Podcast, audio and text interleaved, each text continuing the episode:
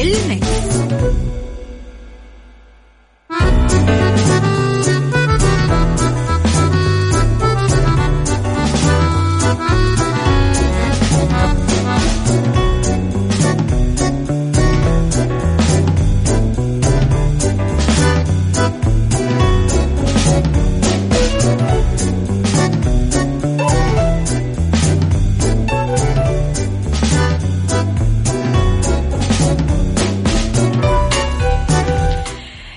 صباح الخير والورد والجمال والسعادة والرضا والمحبة والتوفيق وكل الأشياء الحلوة اللي تشبهكم.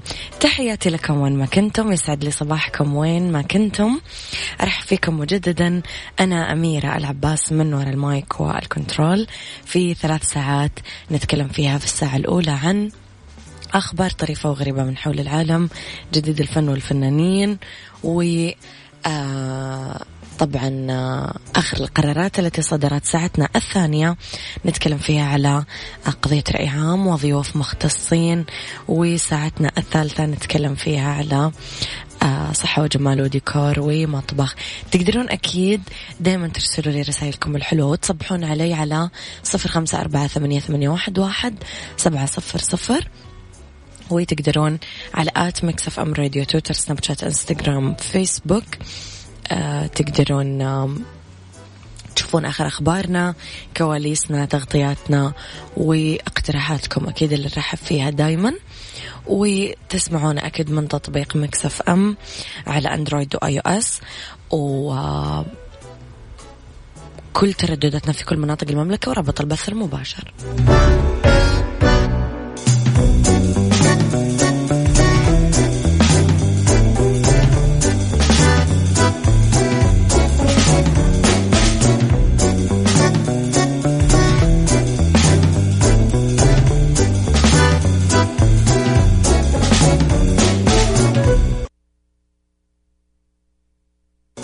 عيشها صح مع أميرة العباس على مكتف أم مكتف أم هي كلها في المكس.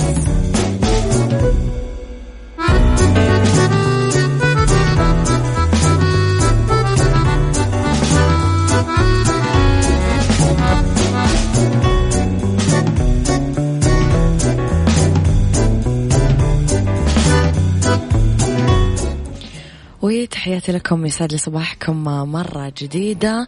تجاوز عدد من أصدرت لهم هويات رقمية عبر منصة أبشر الإلكترونية. 17 مليون فرد من المواطنين والمقيمين ذكورا وإناثا آه، استفادوا من خدمات وزارة الداخلية المقدمة من خلال المنصة التي وفرت بيئة إلكترونية تنفذ من خلالها أكثر من 200 خدمة بدون حضور أو مراجعة لمكاتب مقدمي الخدمات. كما تتم إتاحة استخدام هذه الهوية الرقمية للدخول على المنصات والبوابات والتطبيقات الحكومية الأخرى من خلال الرابط مع خدمة النفاذ الموحد بالشراكة مع مركز المعلومات الوطني وتجاوز عدد البوابات والمنصات المرتبطة آه ب آه أبشر طبعا 147 منصة بوابة مما سهل على المواطنين والمقيمين على حد سواء إنجاز معاملاتهم بشكل إلكتروني بدون الحاجة إلى مراجعة أو زيارة مقدمي الخدمات في الجهات الحكومية.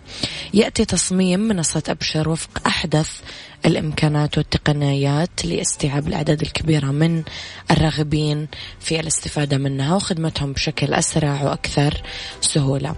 وتساهم كمان الهوية الرقمية الموحدة بتسهيل دخول المواطنين والمقيمين على كل الخدمات الإلكترونية والحكومية.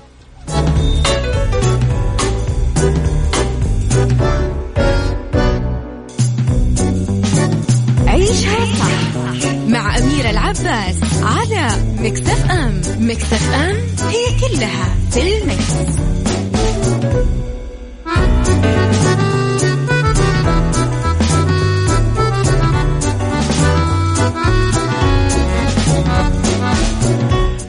وتحياتي لكم مرة جديدة. خلينا نشوف رسائلكم. الصباحية الحلوة صباح الورد يا ورد. صباح الفل يا علي الفرساني. زعلان ليش ما نقرأ رسائله هذا أنا رسائلك. آه مصري بنكهة سعودية. أحمد عبد الرحيم صباح الورد والجمال والسعادة صباح الخير يا أبو عبد الملك. طيب هل تتعاون ياسمين عبد العزيز مع زوجها أحمد العوضي بموسم رمضان 2021 امم بعد نجاحه بمسلسل شديد الخطورة يبدو أنه الفنان أحمد العوضي راح يكون المرشح الأول لمشاركة زوجته آه، النجمة ياسمين عبد العزيز بطولة مسلسلها الجديد المقرر عرضه ضمن موسم دراما رمضان 2021 تدور أحداثه بإطار اجتماعي رومانسي. ياسمين بحسب مصادر مقربة من كواليس مسلسلها الجديد. طرحت اسم زوجها أحمد العوضي بقوة ليشاركها في بطولة مسلسلها الجديد خاصة وأنه صار من نجوم الصف الأول بعد تألقه بموسم رمضان 2020 بمسلسل الإختيار. ونجاحه بأول بطولة مطلقة بمسلسل شديد الخطورة مع النجمة ريم مصطفى. المسلسل يصنف ضمن آه، دراما الرومانسية الاجتماعية. آه، وضع فكرته الأساسية عمرو محمود ياسين ويعكف الآن على كتابة حلقاته الأولى. ومن المقرر أنه يخرجوا مصطفى فكري بعد نجاحهم في مسلسل ونحبه تاني ليه. ومن المقرر الإعلان كمان عن أسماء النجوم المشاركين في العمل بصفة نهاية بصفة نهاية آه، عقب كتابة الحلقة العشر الأولى على أنه يتم البدء في التصوير نهاية شهر أكتوبر المقبل.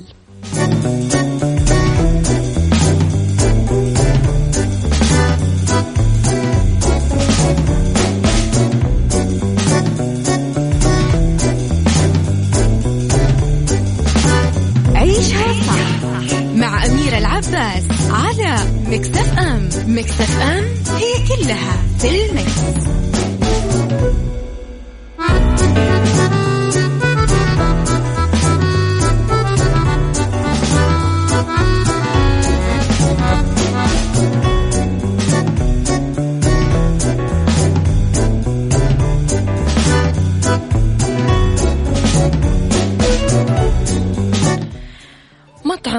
يتحدى زبائنه بساندويتش برجر من 11 كيلو لحم. 20 شريحة جبن. أحس أنا صدعت وأنا أقرأ أصلا بس المانشيت. يثق صاحب مطعم للوجبات السريعة بإنجلترا بعدم قدرة أحد من زبائنه على الفوز بتحدي تناول ساندويتش عملاق يحتوي على أكثر من 30 ألف سعرة حرارية. الساندوتش يحتوي على 56 قطعة برجر يعني 11 كيلوغرام من لحم البقر 20 شريحة جبن وخضروات وخبز طبعا. كايل بارلو صاحب مطعم الوجبات السريعة بشمال غرب إنجلترا يقول مجرد تناول كمية الجبن اللي بالساندوتش بس واللي تعادل 2000 سعر حرارية راح يكون تحدي بحد ذاته للي آه، سيحاول الفوز بالساندوتش مجانا. ليش أفوز بالساندويتش مجانا؟ يضيف بحسب صحيفة بريطانية أنا متأكد بنسبة 100% من عدم قدرة أحد على إكمال تناول هذا الساندويتش. عرضنا كثير تحديات هنا وهناك لكن هذه المرة أردنا بناء حاجز يصعب تحطيمه. من المقرر أنه يعرض التحدي أمام الزباين في أيام الاثنين من كل أسبوع على أنه يدفع من يرغب في تجربة إكمال تناول الساندويتش اللي يحتوي على سعرات حرارية تكفي الشخص البالغ لمدة أسبوعين خلال ساعة واحدة مبلغ 30 جنيه استرليني ترد في حال فوزه بالتحدي. ما أبغى أفوز أصلا. أصلا مجرد مو قاعدة اتخيل كمية الجبنة والخبز وال... واللحم. لا thank you خلاص ما أبغى. خليها عندكم.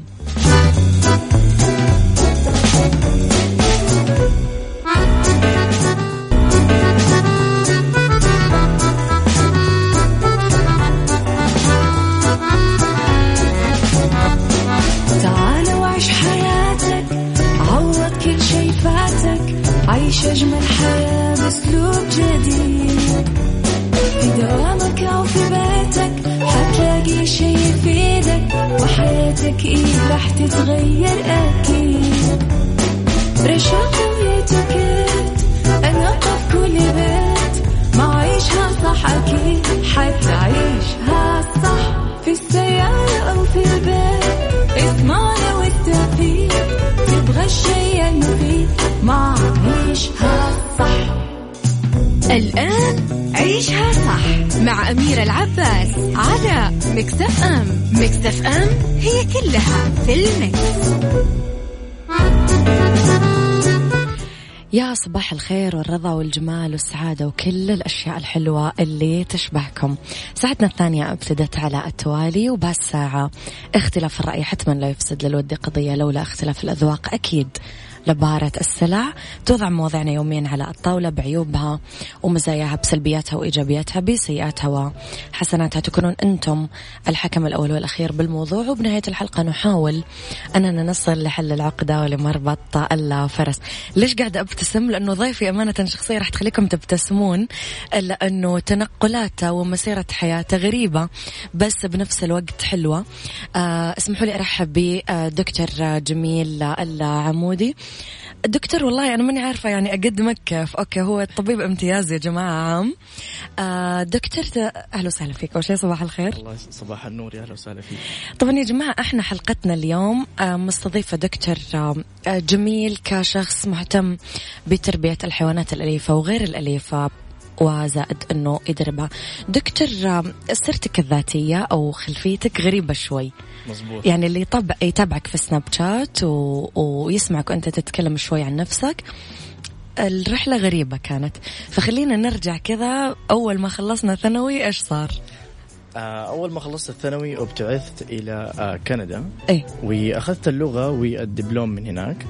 آه نعم. بعد كده طبعا ابتعثت إلى أمريكا وكملت ال- ال- ال- البكالوريوس هناك وأخذت آه، بكالوريوس في العلوم الصحية. okay. آه بعد كده تخرجت وجيت إلى المملكة. okay. آه ودرست في جامعة الملك سعود بن عبد العزيز وتخرجت ببكالوريوس في الطب والجراحة العامة. حلو. طبعا من صغري وأنا عندي شغف وهواية آه، تربية الحيوانات وتدريبها. okay. فلما كنت مبتعث في أمريكا حبيت إني أنا أطور الموهبة هذه. والهواية. مزبوط وحبيت إني أخذها لل professional level okay فدرست على حسابي الخاص هناك في م. كلية آم، وأخذت حصلت على تقريبا أربع شهادات مدرب كلاب مدرب مدربين وفي الشرطة الأمريكية اشتغلت سنة ونص وبرضه كديكوي في تدريب الشرطة هناك. فهذا هو غريب جدا جدا يعني. طيب آه، دكتور على عكس ما يشاع إحنا دائما نقول إنه ثقافة تربية الحيوانات هي ثقافة غربية وثقافة دخيلة علينا بينما لا. لو نرجع لتاريخ الصحابة عندنا وتاريخ آه، ال- العرب قديما كلهم كانوا يربون حيوانات وكانوا مهتمين وكانوا آه، آه، يعني شغوفين بهذا الموضوع كثير. مؤخرا آه انقلب الموضوع من رحمة وإنسانية لي خلينا نقول ترفيه ورفاهية وحاجة كذا لكجري وزي ما يكون عندي سيارة غالية وساعة غالية و... وطالع من مكان غالي راح يكون عندي كمان آه حيوان آه سواء أيوة أليف أو غيره. فترة الحجر المنزلي صار حاجتين. اللي عنده حيوانات تركهم بالشارع واللي ما عنده حيوانات جاب حيوانات وبعد ما خلصت الكورنتين طلعهم برا. ما عندي تعليق. دكتور تعليقك على الموضوع إيش كان يعني؟ آه للأسف آه فترة الكوارنتين الناس كان عندها وقت فراغ. كبير. آه فكانوا ما هم عارفين إيش يسووا. فكانت فكرة إنهم يقتنوا حيوان أليف آم، فكرة جيدة. وبحكم إنه الحيوان الأليف يحتاج وقت ورعاية واهتمام وخاصة مبدئيا أول ما يعني ال- ال- الشخص يقتنيه. فبعد ما خلص الكوارنتين الناس بدأت تتفاجأ إنه صار الضغط عليها آه، أعلى. أعلى مم.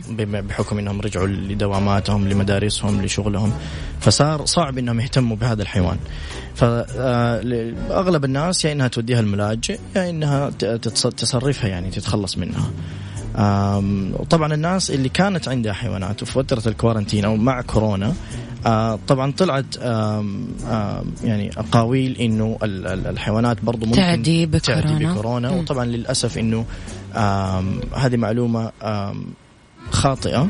ما آه، ثبتت صحتها ما ثبتت أبداً، صحتها ابدا ولا حصل عليها أي أبحاث. نعم. فما نقدر نثبت صحتها. حتى في أفتكر في ما أفتكر إيش الدولة اللي سجلت حالتين لأسدين. انتقلت إليهم كورونا. آه، بس برضو ما عملوا لهم لا سواب ولا اتاكدوا إنه نفس الفيروس. بس مم. كانت عندهم بعض الأعراض اللي اللي كانت زمان تشبه تشبه أعراض كورونا. نعم. كورونا. طيب دكتور خليني شوي أتكلم عن قرار إنه يكون معي في البيت حيوان أو في حديقتي أو في مزرعتي أو في اللي هو. الموضوع يحتاج أول شيء لمصروف الموضوع يحتاج إنه يكون عندي وقت الموضوع يحتاج إنه يكون عندي علم أو معرفة إنه الحيوان اللي جايني مثلا إيش فصيلته إيش نوع الأكل اللي ياكله كم عمره. إذا فكرت إنه يصير بينه وبين شريكة مثلا تزاوج إيش لازم أعمل؟ في كثير معلومات الناس ما تعرفها. فعشان أنا آخذ هذه الخطوة إيش مين أنا لازم أكون يعني؟ لأنه أنا ألاحظ أنه الشخص الغلط مشتري الحيوان الغلط وما في يعني. تمام. طيب هو طبعا قرار يعني ما المفروض أحد يتخذه بسرعة. آه خلينا ناخذ مثلا حيوان أليف آه معين. خلينا نفرض ال ال الكلاب مثلا okay. لأنه دحين الناس بدأت صارت آه ترند الكلاب الحين صارت ترند طيب فانا قبل ما أجيب كلب لازم أعرف إنه الكلب يعيش ما بين 12 إلى 14 أو 15 سنة. okay. فأنت لما تقتني هذا الكلب أنت لازم تحسب حساب هذه المدة إنه حيكون معك هذه المدة كلها.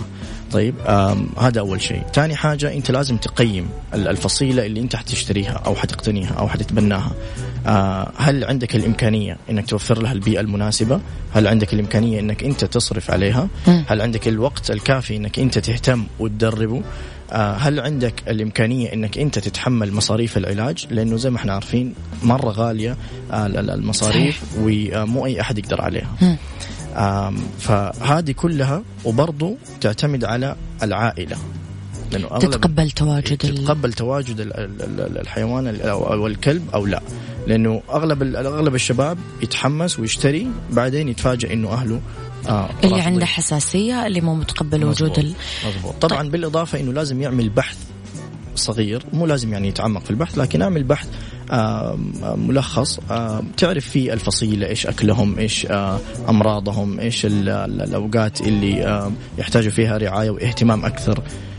هذه كلها تحتاج انه الواحد يطلع عليها قبل ما يشتري. يتعلم عليها شوي شوي. طيب دكتور إحنا سمعنا مفردات مثل أشتري حيوان ولا أبيع حيوان وسمعنا أتبنى.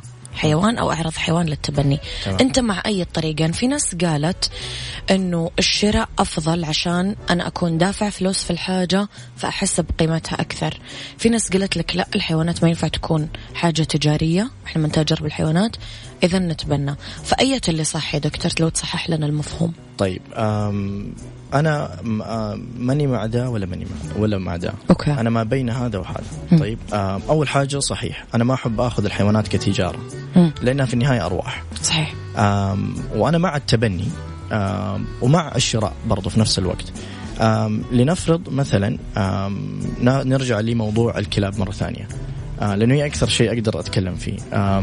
إذا تبغى تتبنى كلب ما هي مشكلة تقدر تتبنى بس ما تقدر تختار الشيء اللي أنت تتبناه. بمعنى ما تقدر تختار بعد المواصفات اللي خياراتك محدودة خياراتك يمكن؟ محدودة. تمام؟ لأنه الملاجئ بتوفر عدد معين من الكلاب وهذه اللي موجودة. طيب؟ لكن لنفرض آم آم مثلا الجمارك أو مثلا أرامكو أو مم. كاوست أو كيك King عبد الله City. كلهم بيختاروا كلاب بصفات معينة بجينات معينة طيب هذه الجينات ما حتتوفر في الملاجئ أو في التبني. لأنه الناس اللي في الخارج سواء في أوروبا أو في أمريكا أو في كندا بيشتغلوا على إنهم كيف يعني يرتبوا الجينات عشان يطلع لهم كلب معين بجينات معينة بصفات معينة فيقدروا يستخدموه سواء في الحراسة في المخدرات أو في المتفجرات. آه طبعا في طبعا غير اللي هي بتطلع الفلوس اللي بتطلع الأسلحة اللي بتطلع دحين صار في كلاب بتطلع كورونا. تمام أيوه آه فهذول ما حنقدر نلاقيهم في الملاجئ أو للتبني. فللأسف إنه تحتاج إنك أنت تدفع وتشتري. فعلى حسب طلبك على حسب وعلى حسب الشيء اللي تدور عليه يمكن. مزبوط.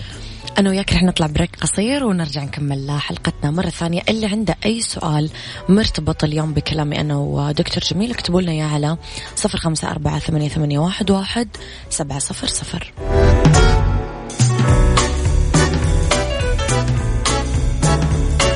عيشها صح مع أميرة العباس على مكتف أم. مكتف أم هي كلها في المكس.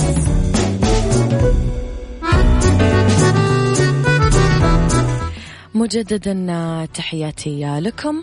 مجددا تحياتي لك أكيد دكتور جميل. نواجه مشكلة أنه لما نجيب قطة أو كلب تحديدا حتى الحيوانات الثانية بس تحديدا هذه النوعين.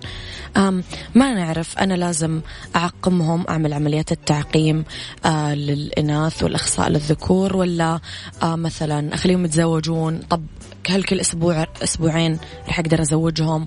طب أنا ما أعرف أرعاهم مثلا فترة الحمل والولادة. شوي إحنا تايهين. دكتور دكاترة يقولون صح دكاترة يقولون غلط. إيش رأيك في الموضوع؟ طيب أول شيء عملية التعقيم آه عملية آه صحيح سهلة إنها تنعمل لكن ال complications حقتها شوية صعبة. okay. لأنه الحالب الحالبان اللي ينزلوا من الكلية يمشوا مع ال vas deferens اللي بتمشي مع ال ال سواء ال testicles أو ال ovary. فممكن يصير خطأ وينقص الحالب أوه. ويبدأ يدخلوا في complications لأنهم جد الحالب جدا نحيف. دقيق ومرح. وما يعني أغلب الدكاترة يعني الغلط وارد. فعملية التعقيم أنا ما أشوفها ضرورية آه، إلا في حالات معينة. طيب آه، في حالة إنه مثلا يكون في ان undescended testicle. بالنسبة للذكور أو يكون في تضخم في الأوفريز اللي هي البويضة آه، عند ال- الإناث. في هذه المر... في هذه الحالات ممكن إحنا آه، نتجه إلى التعقيم. لكن التعقيم ما المفروض يصير لأي كلب أو لأي بس إذا ما إحنا نحتاجه تمام؟ طب هل أنا منطقي يا دكتور إني أقدر أزوج مثلا القطة كل أسبوعين كل بيصير عندي كثير kittens مثلا بيصير عندي إيش أقدر كيف أقدر أسيطر على هذا الموضوع؟ آه، طيب آم، إحنا لازم نعرف حاجة مرة مهمة. okay. الكلاب وال- والقطط آم، ما يتزاوجوا إلا في أوقات معينة. تمام. لما يكون عندهم ال heat cycle أي. طيب آه بعد طبعا مثلا على سبيل المثال الكلاب تجيهم ال heat cycle كل ستة شهور. okay طيب يجلسوا اللي هم يسموهم ال- ال- ال- ال- ال period حقت ال heat cycle بتكون تقريبا 10 أيام 9 إلى 10 أيام بعدها بيصير ال ovulation time بعد ما يوقف ال- ال- ال- ال- ال- الاحاضه ب 10 أيام وهذا الوقت اللي هم يكونوا جاهزين فيه للتزاوج في هذا الوقت يا اننا نفصلها عن الذكر وكذا نمتنع عن ال- ال- ال- الإنجاب والإنتاج التزاوج، أيوه. التزاوج. آه ونفس الشيء بالنسبة للقطط وقت التزاوج نقدر نفصلهم عن بعض. وأغلب الناس بيكون عندهم سواء كلب أو قطة. إلا يعني نادرا ما تلاقي أحد عنده آه، أكثر من كلب أو أكثر من قطة. وللي عندهم زي ما بقول لهم آه، وقت التزاوج يفصلوهم عن بعض وكذا تقدر تحل المشكلة وت- وما تدخل كلبك في عملية التعقيم أو القطة. ممتاز. دكتور في بعض الأطباء طلعوا بحاجة إبر تقريبا آه، هرمونية. يقول لك أنا أقدر أعطي هذه الإبرة للقطة أو لل للحيوان الثاني آه، تهديها وتخليها خلاص ما تطلب التزاوج في الفترة اللي حضرتك تكلمت عنها. في ناس قالت أنه تسبب على المدى الطويل سرطانات رحم في ناس قالت لا. تعليقك على الموضوع. آه هذه الإبرة انتشرت آه للأسف هنا فقط. آه. أو هي نفسها إبرة الطلق اللي يعطوها اللي آه. من قبل الولادة طيب اللي هي ال oxytocin طبعا هذه لما ال- ال oxytocin لما بيعطوا لها بيعطوها للقطة أو للكلب بيزيدوا عملية الحيض. يعني بتصير آه بتنزل وأنتم بكرامة دم زيادة. فما يصير في ovulation ما يصير في عملية تبويض. طبعا جدا خطرة لأنها بتغير في هرمونات الكلب بتغير في هرمونات ال- القطة وباحتمال تسبب سرطانات على المدى البعيد آه، خاصة في الرحم. آه فطبعا أنا ما أرجحها ابدا وما أثبتت أصلا إنها هي عملية فعالة. طيب يا جماعة إحنا قبل ما نطلع بريك خلوني أقول لكم إنه اللي يتابع آه، السناب شات الخاص بدكتور جميل راح تلاقون حاجة غريبة. راح تلاقون كلاب مرة كبيرة وراح تلاقون فجأة كذا عصفور يتمشى بينهم وراح تلاقون في انسجام غريب بين الحيوانات. هل نقدر نعمل كذا صح أو غلط؟ آه، سهل ولا صعب؟ راح نقدر نعرف بعد ال break أنا وياك دكتور جميل. اكتبوا لنا أسئلتكم على صفر خمسة أربعة ثمانية, ثمانية واحد, واحد سبعة صفر. صفر عيشها صح مع أميرة العباس على Mix FM. Mix FM هي كلها في ال Mix.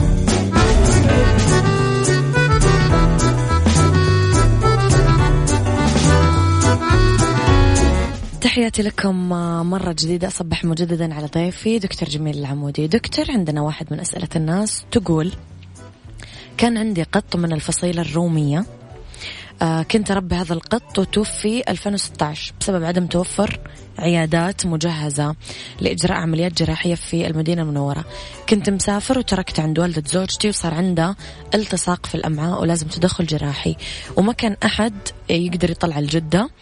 وتعب إلين آه، أخذ رب العالمين أمانته. كنا نتكلم أنا وياك يا دكتور وهذا سؤال ال ال آه، أبو عبد الملك يقول إيش وضع التجهيزات الطبية في المدن؟ آه، العيادات البيطرية دكتور خلينا نسأل عن هذا الموضوع. العيادات البيطرية اليوم أغلب الناس تقول لك أنا ما أبغى أروح العيادة حيواناتي قاعدة تلقط عدوى. زائد يقول لك مثلا خبرة الأطباء مو هذاك الزود. زائد يقول لك آم آم في زحمة كثير وما في تنظيم في المواعيد. فدكتور تعليقك على موضوع العيادات البيطرية لأنه ما في أحد يربي حيوان مو تعبان من هذا الموضوع يعني. تمام. آه طبعا آه بالنسبة للي حصل للقطه آه التصاقات المعدة واحدة من أخطر المشاكل اللي تواجه إيش سببها دكتور عادة؟ آه غالبا يا إنها تكون عملت عملية آه, آه. قبلها. مثلا زي التعقيم وواحدة من الكومبليكيشنز المضاعفات حقت التعقيم إنه الامعاء تلصق في بعضها واحيانا يكون مثلا دوبها تكون آكلة وبعدين تبدأ تجري وتلعب تجري وتلعب فيصير عندها التواء في المعدة بعد كذا يصير في عندها التصاقات في المعدة. طبعا عندنا العيادات للأسف يعني صحيح هنا إحنا في تطور إحنا قاعدين نتطور شوية شوية لكن ما زلنا بيهايند ما زلنا يعني في الخلف. طبعا خبرة الدكاترة هنا للأسف متواضعة. جدا متواضعة. لا تقارن بالخارج نهائيا أو باللي أنا شفته في الخارج. طبعا بعض العيادات بتحاول إنها هي تكون مجهزة من من كل النواحي لكن للأسف في أشياء كثير ما عندنا. يعني من أجهزة مثلا chemotherapy من أجهزة اللي هي حقت ال dental care اللي هي حقت تنظيف الأسنان وما إلى آخره. ال X-ray عندنا بدائي جدا. يعني الأجهزة للأسف اللي عندنا قديمة جدا. نفس الشيء بالنسبة للأدوات حقت العمليات وإمكانيات الدكاترة. ما عندنا للأسف تطور ودورات للدكاترة اللي هنا.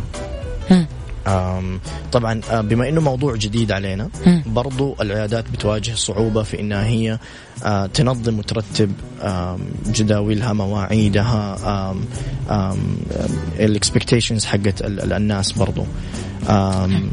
نحتاج نشتغل كثير أمانة دكتور أحس على هذا الموضوع. كثير جدا ونحتاج نفس ال ال ال الناس اللي بتفتح العيادات يكون لهم في المجال بمعنى إنه يكون سواء طبيب بيطري يكون عنده خلفية على الأقل أخذ دورات لأنه لو كان فقط تاجر وفاتح عيادة للأسف إنه في اسبكتس كثيرة ما حتتغطى لأنه حتكون من وجهة نظره تجارة.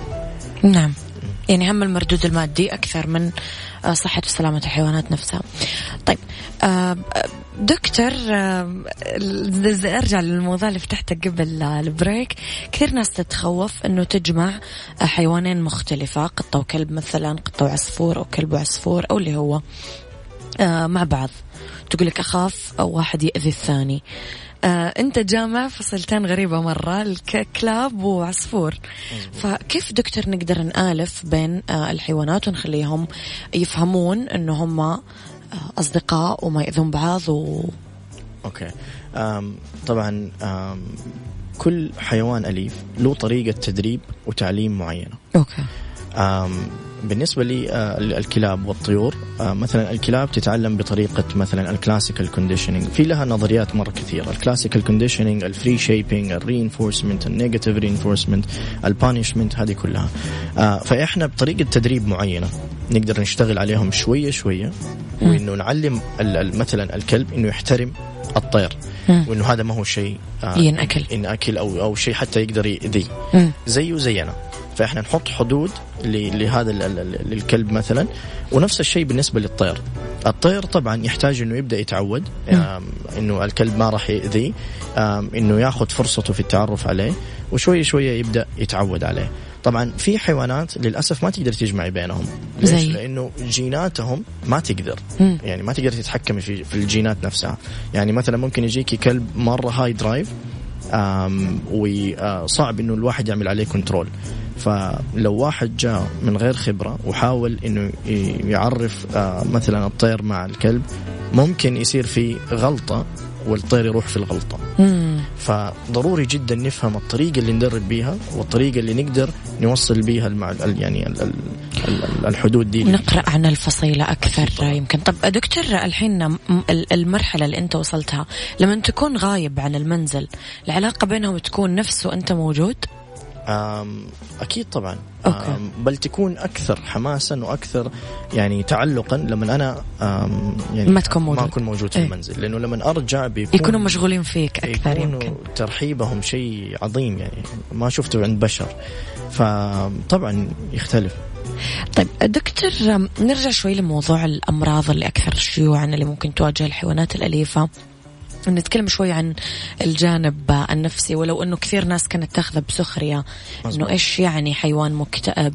أو إيش يعني حيوان آم آم ما هو سعيد؟ أو أو كسول طول الوقت؟ للأسف إحنا نسخر بس هو حقيقة آم، يمكن يعيشها ال- الحيوان كيف أقدر أتعامل مع هذا الموضوع دكتور؟ وكيف أقدر أفهمه أنا كمربي يعني؟ أوكي. أم لازم نفهم إنه طب نيجي أول حاجة للأمراض الشائعة. مم. طبعا آم، كل حيوان أليف له أمراض آم، مختلفة. مختلفة. لكن الواحد يحاول يحرص دائما على التطعيمات لأنه جميع ال- ال- الحيوانات معرضة للفيروسات والبكتيريا. من ضمنها ال distemper ال hepatitis ال leptospirosis ال parvovirus ومثلا عندنا أخطر واحد بالنسبة للكلاب ال- ال rabies. برضو في عندنا ال kennel cough. فهذه الأشياء ممكن نحتمي منها عن طريق التطعيمات. آه، بالنسبة الحالة النفسية. آه للأسف إنه زي ما أنت قلتي جميع يعني أغلب الناس تسخر من هذا الموضوع. في حين إنه ال- ال- ال- الحيوانات الأليفة تعاني من نفس الأمراض اللي بيعانوا منها البشر أو عندنا في الطب البشري. آه واحد منهم اللي هو ال anxiety تمام؟ آه وشيء مرة common بين ال dogs بيكون اللي هو ال separation anxiety برضو بيعانوا من حاجة يسموها ال PTSD اللي هي ال post traumatic stress disease أو بالعربي بيسموه اضطراب اضطراب الصدمة النفسية أو اضطراب آه. ال- الكرب التالي آه، للرضح آم، طبعا هذه آه، حالة صحية عقلية يسببها صدمة يعني موقف آه، يسبب يسبب صدمة نفسية مم. وبعد كذا أي آم، حادث مخيف يذكروا بالحالة هذه حيدخلوا فيه يرجع يكتئب مرة يرجع ثانية. مرة ثانية طب دكتور هل في أخصائيين ممكن يعالجون هذا الموضوع ولا كيف أقدر أتعاطى مع آه. هذه الحالات؟ للأسف هنا في السعودية ما, ما. عمري سمعت لا مم. لكن برا في الخارج بيكون في موجود آه وأنا شفت أكثر من حالة واللي كان مرة interesting إنه بيعالجوهم بال acupuncture بالإبر الصينية. اللي كان عندهم ال PTSD هذول آه بيكونوا كلاب في الجيش مثلا وكانوا مثلا آه سواء في واحدة من الدول وصار انفجار ومثلا الكلب خسر يده خسر رجله. فصار الكلب لما يسمع أي صوت عالي يبدأ يدخل في نفس الحالة مرة ثانية. نعم. فبدأوا يعالجوهم بالإبر الصينية. وهذه أنا شفتها قدام عيني. طب دكتور هنا بالإمكانيات المتاحة اللي عندنا أم أم إيش أقدر أسوي أنا إذا الحيوان اللي عندي عدى بهذه الحالة؟ آه هو أفضل شيء إنه إحنا ناخذ ال- ال- اللي نسميها ال primary prevention نحاول نتجنب هذا إنه نقع في هذا الخطأ. طبعا غير كذا لو لو لا سمح الله أحد وقع في هذا الخطأ ما في غير إنه نعمل social support بنكون بنحاول إنه نخرجهم من الحالة اللي هم فيها. خاصة إنه الكلاب والبساس مثلا أو بعض البغبغاءات بتكون جدا social جدا اجتماعية مم. فاحنا ناخذ هذه الأشياء ونحاول إنه إحنا نساعدها فيها نشغلهم فيها. طيب آه، دكتور خليني آه، أتكلم في آم، النقطة ما قبل الأخيرة. آم، نعتقد اليوم أنه تربية حيوان موضوع يحتاج لميزانية جدا عالية. آم، إحنا قلنا في البداية أنه إحنا نحتاج نرتب اولويات أيوه إنه عندي مصروف معين راح يحتاج الحيوان. بس هل صحيح يا دكتور ان نحتاج مصروف جدا عالي؟ نوعيات أكل غالية أو نوعيات مثلا آه فيتامينز غالية أو نوعيات آه هذا كلام صح ولا غلط؟ لا ما هو صح. أقدر أقدر أنا أصرف أم 350 ريال. وأقدر أصرف 3000 ريال. أوف. مزبوط. آم ضروري جدا نعرف إيش ال- ال- ال- ال- ال- التغذية السليمة سواء للقطه الكلب ال- الطير. لازم نعرف إيش هي التغذية السليمة. وتقدر توفرها بسعر غالي أو بسعر رخيص. واللي يدور يلاقي. آه لأنه إحنا عندنا أماكن مرة كثيرة وفي أشياء نقدر نعطي لهم هي من من اشيائنا حقت حقت البشر يعني من الصيدليات البشرية مثل الفيتامينات. مم. نقدر نعطي لهم مثلا الفيش أويل آه أو ال- ال- اللي هو زيت الكبد. نقدر نعطي لهم حقنا حق البني آدمين ونقدر نعطي لهم هي طبعا آه الجرعة. أيوه الجرعة طبعا تختلف تقريبا نعطيهم جرعة الأطفال دائما آه عشان تكون سيف يعني آمن لهم. ف تقدر انت تتحكم بال- بالمصاريف تقدر تشتري ألعاب ب 1000 ريال آه، تقدر. انت تصنع الألعاب بنفسك في أشياء آه، موجودة على اليوتيوب في أشياء موجودة على أمازون آه، في هنا برضو أشياء يعني سعرها معقول يعني انت تقدر آه، تحدد دائما إيش الميزانية اللي انت راح تحتاجها مع حيوانك. طيب دكتور توجيهك الأخير آم، إذا أحد ناوي أما يشتري أو يتبنى أو عنده حيوان خلاص حس إنه ما عاد يبغاه إيش تقول لهم يا دكتور في النقطة الأخيرة؟ آم، في النقطة الأخيرة هذه أتمنى من الجميع أنه يأخذ الموضوع بجدية تامة لأنه في النهاية هذه روح وأنت تسأل عنها فطبعا إذا ما حتقدر أنك أنت تهتم فيها لا تقتنيها في أماكن كثير تقدر تروح تشوف فيها الحيوانات وقت ما أنت تبغى يعني تلعب آه، معاهم. تلعب معاهم في في أماكن مرة كثير طبعا بعد ما تراجع أمورك المادية والنفسيه وطبعا وقتك. وقتك وموافقه البيت أهلك مم. طبعا بعد ما تعدي هذه الأمور ولسه ما أنت واثق إنه أنت تبغى تشتري أو تتبنى في جمعيات عندنا هنا للتبني. تقدر تطلب منهم ياخذون حيوان. ال- إن إن لا إنك أنت تروح تاخذ. تاخذ من عندهم حيوان وتجربه لمدة أسبوع تجربه لمدة أسبوعين وتشوف كيف الحياة معاهم قبل ما أنت تتبنى. وفي بعض الجمعيات هذا يكون شرطها أصلا. لما تجي تتبنى من عندهم يقول لك أوكي إحنا نعطيك هو أسبوعين تجرب معاهم إذا ناسبك يصير إحنا نكمل الإجراءات. فالأفضل دائما إنه أنت تجرب آه، قبل ما أنت تتخذ القرار النهائي. دكتور يعطيك ألف عافية. نورتني. كانت حلقة ممتعة أمانة. ولنا لقاءات قريبة أكيد أنا وياك بإذن الله تعالى. تحياتي لك أشكرك. شكرا.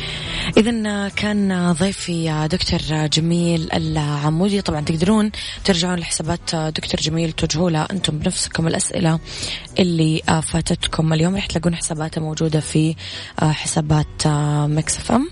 تحياتي لكم وانتظروني في الساعة الثالثة.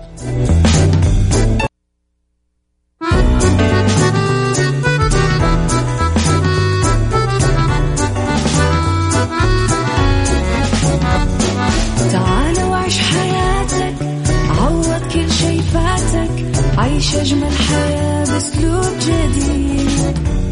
في دوامك أو في بيتك حتلاقي شي يفيدك وحياتك إيه راح تتغير أكيد. رشاق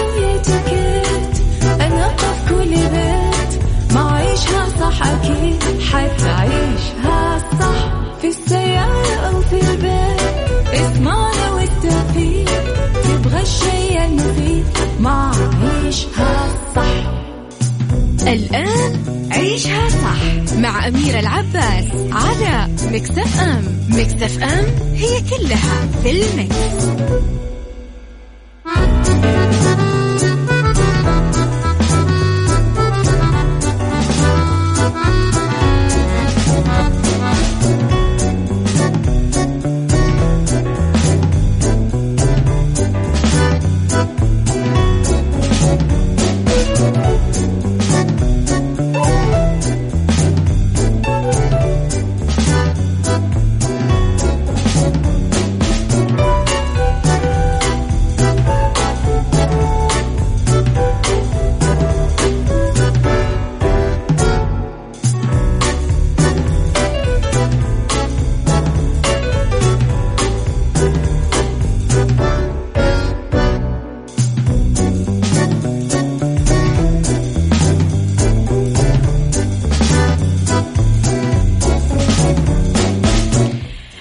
صباح الخير والجمال والسعادة والرضا والمحبة والتوفيق وكل الأشياء الحلوة اللي تشبهكم. تحياتي لكم وين ما كنتم يسعد لي مساكم وين ما كنتم. إذا أرحب فيكم في ساعتنا الثالثة على التوالي. أولى ساعات المساء وآخر ساعات برنامج عيشها صح بهالساعة اليوم.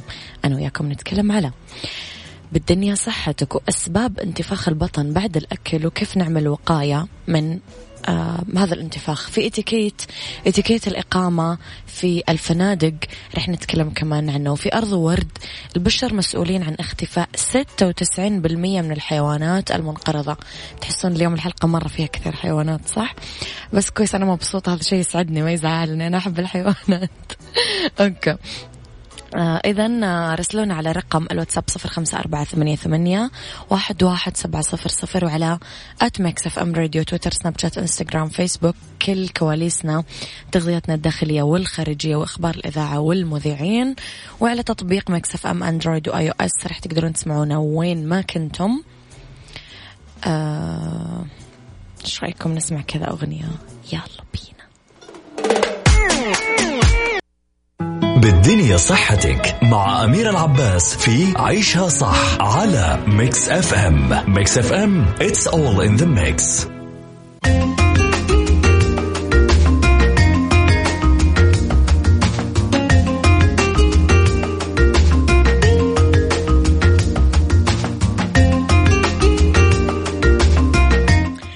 لأنه بالدنيا صحتك انتفاخ البطن المفرط يعد من الأمور المحرجة اللي تخلي الشخص مو مرتاح طول الوقت بالذات لو كان مع آخرين بأماكن العمل أو وسط أصحابه. طب ليش ممكن تنتفخ بطننا بعد الأكل؟ لما نبلع الأكل أو الموية تدخل كميات صغيرة من الهواء للجسم فتتجمع بالجهاز الهضمي وتسبب انتفاخ في البطن. ممكن يكون انتفاخ البطن مرتبط بمشكلة صحية أساسية تأثر على الجهاز الهضمي مثل مثلا عسر الهضم المتكرر أو متلازمة القولون العصبي. ممكن كمان يصير انتفاخ البطن المفرط لما نبلع هواء أكثر من المعتاد أو ناكل أكل هضمه صعب. طرق الوقاية من انتفاخ البطن آه لازم آه نلتزم بعدة تغييرات بالنظام الغذائي ولايف ستايل كام كامل. آه أول شيء نتجنب الأطعمة المعروفة إنها تعمل انتفاخ البطن مثل الحبوب على أنواعها. الحبوب نقصد البقوليات. تناول وجبات صغيرة ومتكررة. آه الأكل والشرب ببطء. وممارسة الرياضة طبعا بانتظام. في كمان بعض الأدوية اللي ما تحتاج لوصفة طبية واللي تساعد في حال انتفاخ البطن مثل آه، أقراص الفحم اللي هي الكربون أعتقد مو أعتقد متأكدة لأني عندي قولون فأعرف كويس هذه الليلة.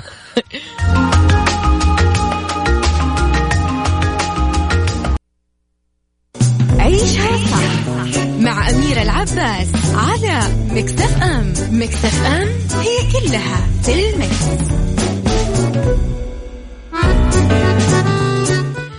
في اتيكيت في اتيكيت طبعا الإقامة بالأوتيلات إحنا نعتقد إنه يعني إحنا داخلين بيتنا بس إحنا مو داخلين بيتنا إحنا داخلين اوتيل.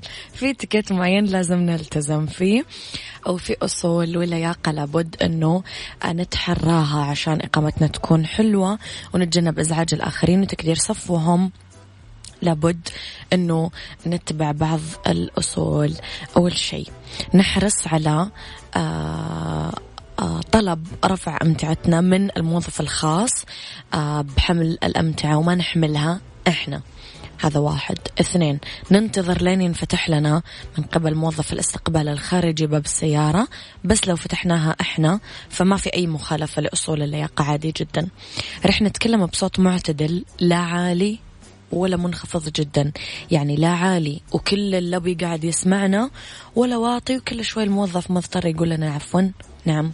إيش؟ سوري. ماني سامع لما نبدأ نطلب مفتاح غرفتنا وإحنا واقفين بالمجمل للحديث مع أي موظف في اللوبي ما راح نرفع صوت التلفزيون بغرفتنا ولا صوت يعني صوت التلفزيون قيسوا عليه أي حاجة جوالاتنا ال speakers حقتنا أي حاجة. ما راح نرفع صوتنا بالحديث بالهاتف لأنه لا تنسون أن غرف الأوتيلات بلا عازل صوتي.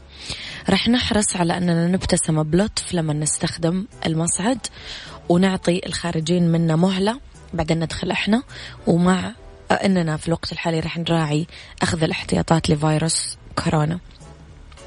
لما نخلص من استخدام المناشف ما راح نرميها على الأرض. راح نحطها بطريقة توحي باستخدامها آه، نجمعها على طرف المغسلة على سبيل المثال بس مو على الأرض. لما ننزل على البوفيه آه رح نحرص أننا نبدأ من المكان المناسب. يعني من مكان الصحون عادة. آه نستخدم الملاعق المخصصة لسكب الطعام مو ملعقتنا إحنا ومنحط الملعقة بفمنا ونرجع نحطها في السفنديش آه نستخدم الشوكة والسكين وإحنا ناكل وراح نراعي من جديد قوانين التباعد والنظافة لمنع تفشي كورونا فيروس. رح نتحلى بأصول اللياقة والإتيكيت لما نروح لمسبح الأوتيل أو لصالته الرياضية. رح نحرص على النظافة ناخذ احتياطاتنا لمنع انتقال عدوى كورونا فيروس المستجد ورح نتحلى بالأناقة. حتى وإحنا لابسين ملابس الرياضة ما رح ننزل بالبجايم نتمرن ونحرص كمان على عدم مزاحمة الآخرين أو المبالغة بالحركة بشكل يعيق الآخرين. أرض وورد مع أميرة العباس في عيشها صح على Mix F ام ميكس اف ام it's all in the mix.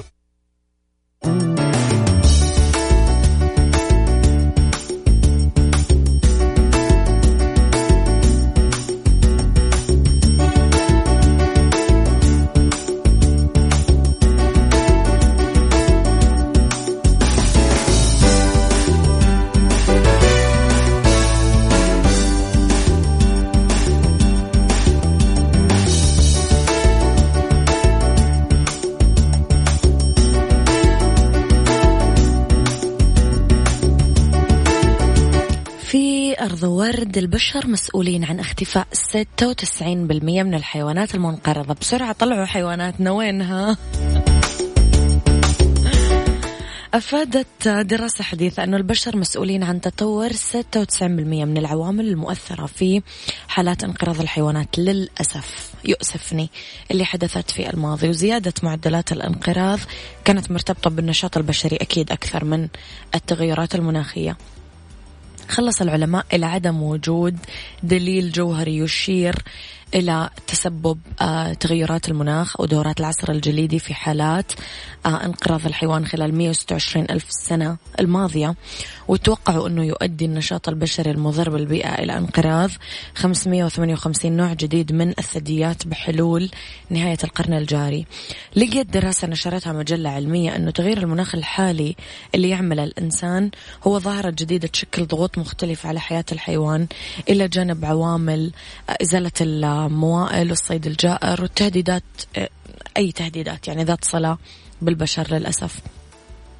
نظرت الدراسة في حياة 351 من الثدييات من بينها الماموث القطط ذات الأسنان السيفية حيوان كسلان الأرض العملاق وهذه كلها انقرضت مما يقارب 12 ألف سنة. لقيت الأبحاث أنه معدلات انقراض الحيوان في أستراليا وأمريكا الشمالية ومدغشقر زادت بشكل كبير وتسارعت وتيرتها منذ وصول البشر إلى هذيك المناطق يعني إلى متى يا بشر؟